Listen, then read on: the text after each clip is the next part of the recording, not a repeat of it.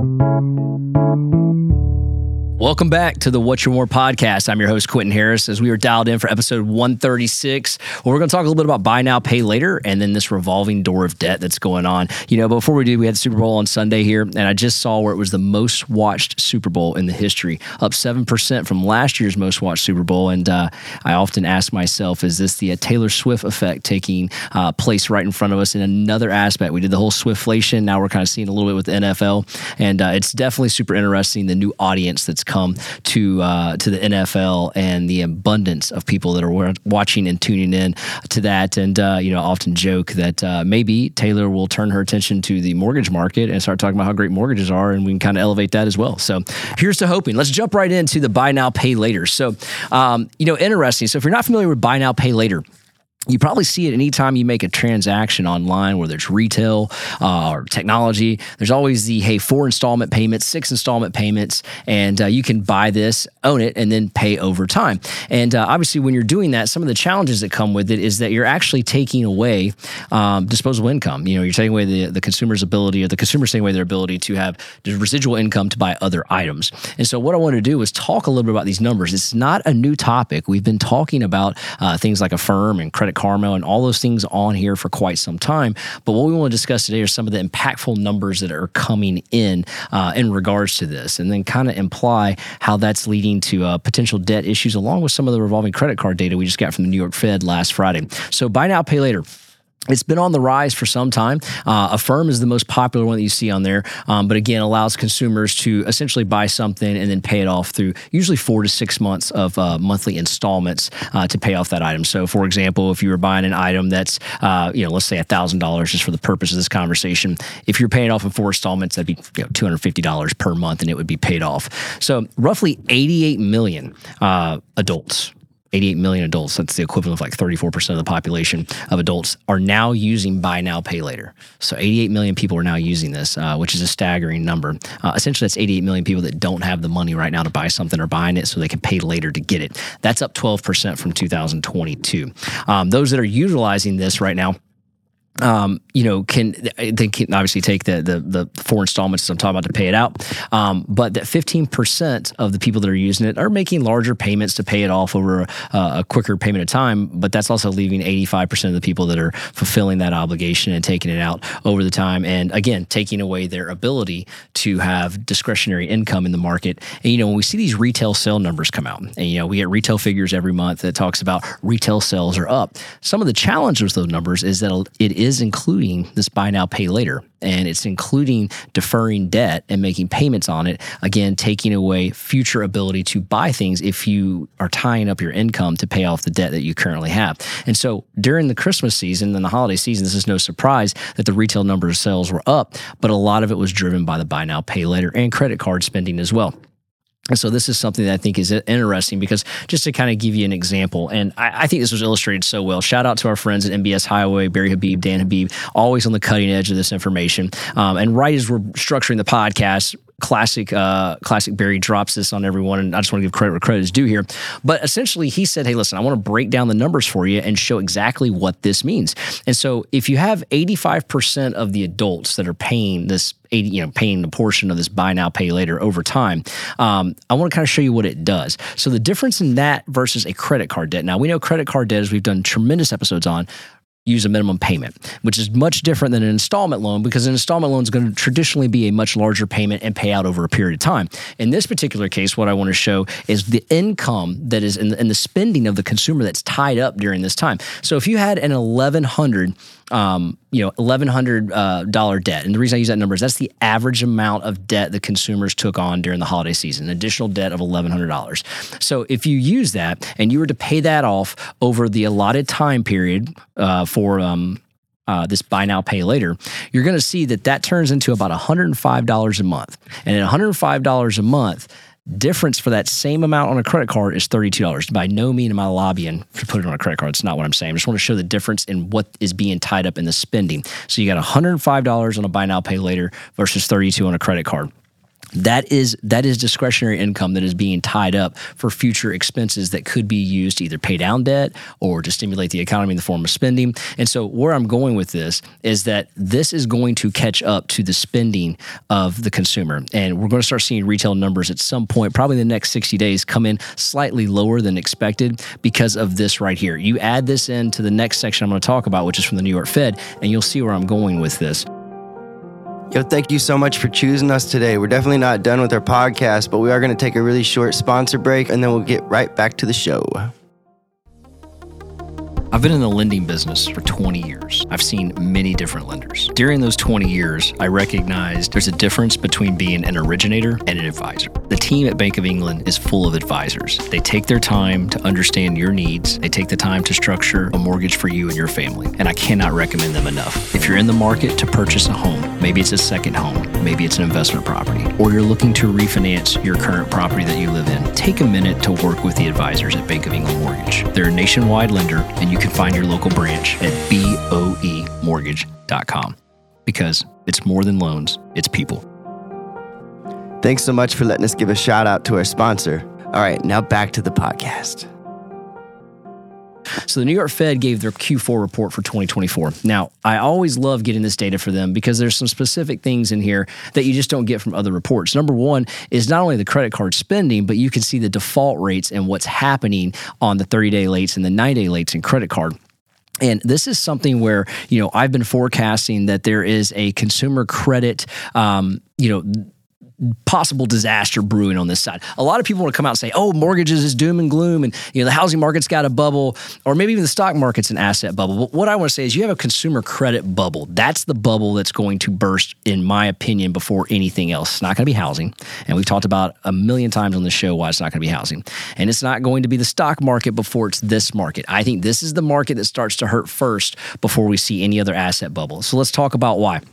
So, in the fourth quarter alone, the United States housing uh, household basically debt schedule, you know, that includes everything from mortgages, credit cards, student loan debt, um, and then auto loans. This went up by $212 billion with a B in the fourth quarter. That went up. Now, this is one of the higher spending months because of holiday season. However, that is up significantly from what it was in 2023. Another thing I want to bring perspective on here is that credit cards, of that 212, credit cards made up 50 billion of it.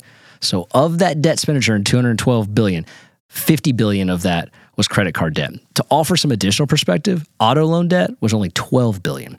So we're talking four times greater spent in credit cards than on automobile loans in debt in the fourth quarter.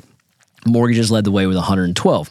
Now, Money Magazine published an article here last week that I thought was really good. It talks about how the average consumer's debt has actually gone down from 2020, basically from 2019 to 2023 in this post COVID era. And that was interesting because they drew a lot of paradigms. Uh, Northwestern Mutual did a survey of about 2,700, specifically 2,740 individuals, and basically were able to survey the debt, correlate that out, and get it down to an average number. And they're suggesting that the debt went from 2000, excuse me, in 2019 from 29,800 to 2023 to 21,800. Now, there's a couple of things in this article that that I don't think got mentioned in there quite uh, that is important that, you know, there is a greater population number now in 2023. And assumptively, if you're doing 18 years and older, of course you're going to have uh, a lower number in overall debt because you have more population. But I would argue that the 18 year olds to maybe even 24 year olds, they're not contributing um, the bulk of the debt in there. I'm, i would suggest that 24 and greater is going to have that in there. So if I would like to see the numbers if it was just 24 years moving forward, and then what does that look like? I'm willing to bet the debt load per average American is is higher than anticipated uh, per this article, but I, I, could be wrong. But to me, that's that logic might be a little flawed there, uh, saying that it went down because later on in the article they start going through some things I think are important. I'm to jump right to it. They basically said that when they surveyed that same group, that a third of the Americans say that they carry the highest level of debt that they've ever carried in their life, and significantly even greater in that article, they talked about how that 49% of the people don't expect to pay off their debt ever in their lifetime. Not 49% of that third, just 49% of the entire survey said they don't expect to pay off their debt in their lifetime. Now that that to me is interesting because that's what we're seeing in these numbers here. Um, and I thought they said 43% said they have the lowest debt they've ever had, um, and that they expect to pay it off in the next five years. Um, so you know, obviously there leaves a, a, a, difference there between the what are the other people thinking. The other, I guess you would say, um, what is that? Eight percent. The other eight percent of people, what are they? What are they doing with their debt? Um, but you know, it does kind of speak to what we're talking about here, and I think that that's important because here's some things when you say take a look at these um, numbers I'm about to share on credit card debt, it's not a surprise that 28% of all the debt amongst households right now is credit card debt, and it's growing significantly. 12% is auto. The leading way is mortgages, as it should be. But then there was one on there for 7% medical debt. Now, that one caught me off guard because medical debt, we did an entire episode talking about how you can eliminate that from your credit report. And we talked about why that is an issue. And then we actually had a health insurance provider on here uh, back in episode, I think it was 56, talking about what's flawed with the billing system and the medical collections and, and medical providers themselves. Uh, I would reference both those episodes, but there's a way to eliminate the medical debt. I would love to reach out to the 7% of the people they surveyed here and say, hey, listen, if you go listen to episode 131 through 133, we actually show you how to get that off your credit report and settle for less than what you owe. And it actually improves improves your credit score. So I thought that that's a potential win there. Um, maybe maybe we can find a way to get that out, but the thing that jumped off the thing uh, jumped off the map to me. I've got a couple graphs here I'm going to reference. If you want to take a look at them, they'll be in our YouTube channel at What's Your One More with the number one. That's at What's Your One More with the number one. But we've got about three graphs in here, and so I ask myself, hey, have we ever had credit card debt that that kind of is similar to this. And so immediately I take a jump back to 2000. I got started at really five, worked my way forward. And what I see in there is that we did have, you know, we did have peaks and valleys in there, right? We did have a time where if I'm looking at you know, I'm looking at Q1 all the way through of 07 to Q1 of 08. That's when we kind of had some of the highest credit card debt at that time in the nation. Now, moving forward, we have a greater debt now, and you could argue, Quinton, we have a higher population. I would agree with that. But one of the things in this this graph from the New York Fed that you can't get anywhere else, and this comes from Equifax, and uh, is that they show you the limits, right? So when you're looking at this graph, and uh, Charlie's going to put this again in our YouTube channel, uh, it may even be behind me here as we're doing this on the screen. But what you'll see is this light blue line is how much credit is available. Now, this is mind boggling to me because this has only gone up up and up and up since 2020. That means that people have more limits to spend on their credit cards than ever before. Like ever before, it's significant. Matter of fact, the credit depth is just shy of $5 trillion. So we have 1.13 trillion, again, highest debt on record of credit cards. But we have the ability to get to 5 trillion if we wanted to. And that's scary extremely scary. And so the reason that's scary is I go back to those previous years I was talking about, and what we started happening and seeing was that charge offs started becoming significantly greater during that time period as well. Matter of fact, charge offs rose over the following year from 08 to 09 to new heights during that time. And quite frankly, we are getting close to those numbers. So, what happened during that time? Well, if you had a credit card or a home equity line during those years I'm referencing in 07 and 08, maybe even 06, you know what I'm about to say. You woke up some days and you weren't even aware that your credit limit was completely evaporated and gone it had shrunk so significantly and you're going wait a minute i haven't defaulted on anything. How i have i'm not even late. Why would that go away? And those were credit companies saying hey listen we want to limit our risk and we want to absolutely reduce the amount of money that you could take out to put us in a further situation to where maybe you default on that. Because we've talked about it. if you default on credit card debt there's no recourse. Um, and, and, what i mean by that is that it's not like you can go get the food back um, that was spent on that credit card because we know americans are living on their credit cards. It's not necessarily all lavish spending you can't go get the clothes they have on their back back. So if you default on the credit card, yes, it'll negatively impact your credit, but there's no repossession tactic that takes place because there's no asset you can recover. So that's what makes the risk factor so great on these um, credit cards that you may not have seen maybe on a house or even an automobile, right? So one of the things that I'm looking at are the 30 day lates, the delinquency status. How are they trailing? Now, the delinquencies were significantly greater during that 08 09 period um, than they were um, maybe right now, but we're getting relatively close on the 30 day late cycle to those numbers. And what we're going to track here, what I suggest and urge that we start to look at on here is that as those 30 days go up, Maybe some of those 30s start to get in that 60 and 90 day range. When that happens, I wouldn't be surprised to start seeing credit card companies, major credit card companies, start to reduce their risk factor by limiting the amount of uh, expenditure on the card by reducing the credit line. I do think that's something that's on the horizon. I do think that's something that's coming down the pipeline.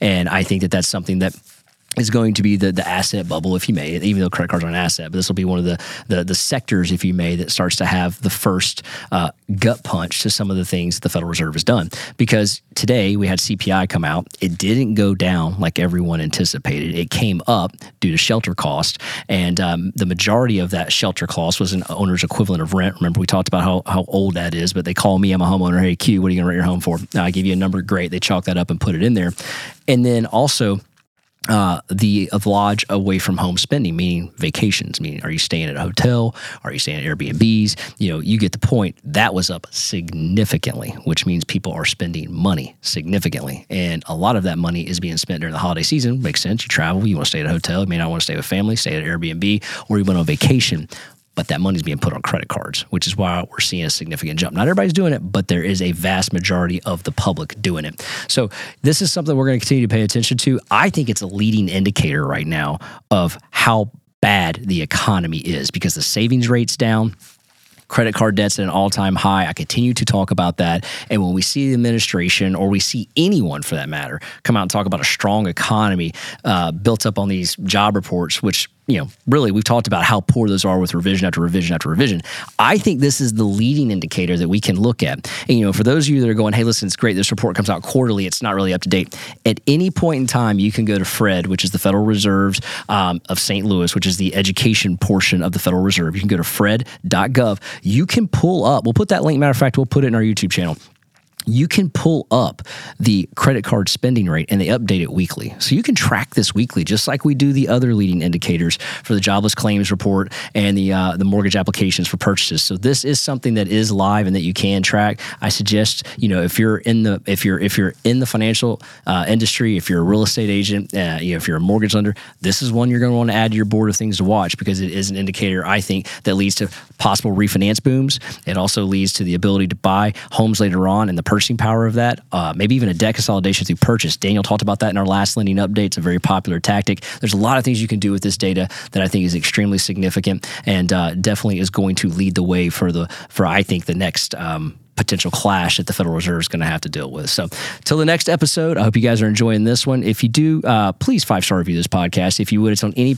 platform that you listen to, but specifically on Apple, if you could leave us uh, a comment, some sort of feedback, I greatly appreciate it. You know, we just uh, we have people kind of come up to us all the time and go, "Hey, I love what you guys are doing with the show. Uh, it really kind of gives me a jump start in my day. It, it, it arms me with things that I can talk to our customers or consumers about. Hey, we greatly appreciate hearing that. It means the world to us. But if you could throw that on Apple Podcast for us as well, or even in the YouTube comments, it would be even better. So people outside of our market can see and hear that as well. Guys, thank you for tuning in. We'll see the next episode of What's Your One More.